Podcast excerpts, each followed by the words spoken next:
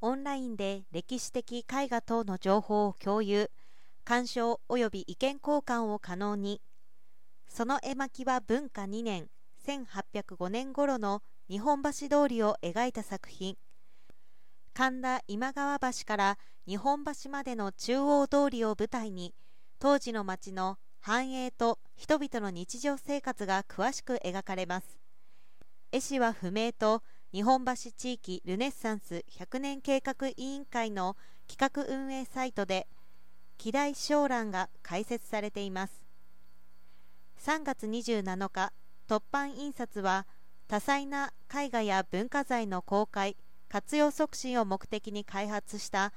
オンライン上で屏風絵や障壁画などの作品を細部まで観察しながら読み解きを楽しんだりコメントや関連情報を共有。発信ができる高精細画像共有プラットフォーム絵解きオンラインの販売を開始しました。美術館や博物館などの文化財コンテンツ保有者向けに販売する。同プラットフォームは10億画素を超える高精細画像を特殊なソフトウェアを用いずともオンライン閲覧できるようにするウェブアプリケーションです。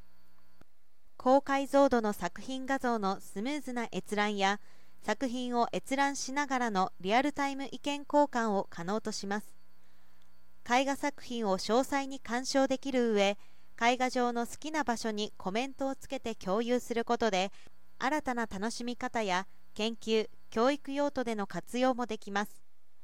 博物館や研究機関が所蔵する各種絵画や書籍などの作品をウェブブラウザで閲覧できる。当該オンラインサービスは高解像度の作品を好きな大きさで鑑賞。好きな場所にコメントをつけて共有。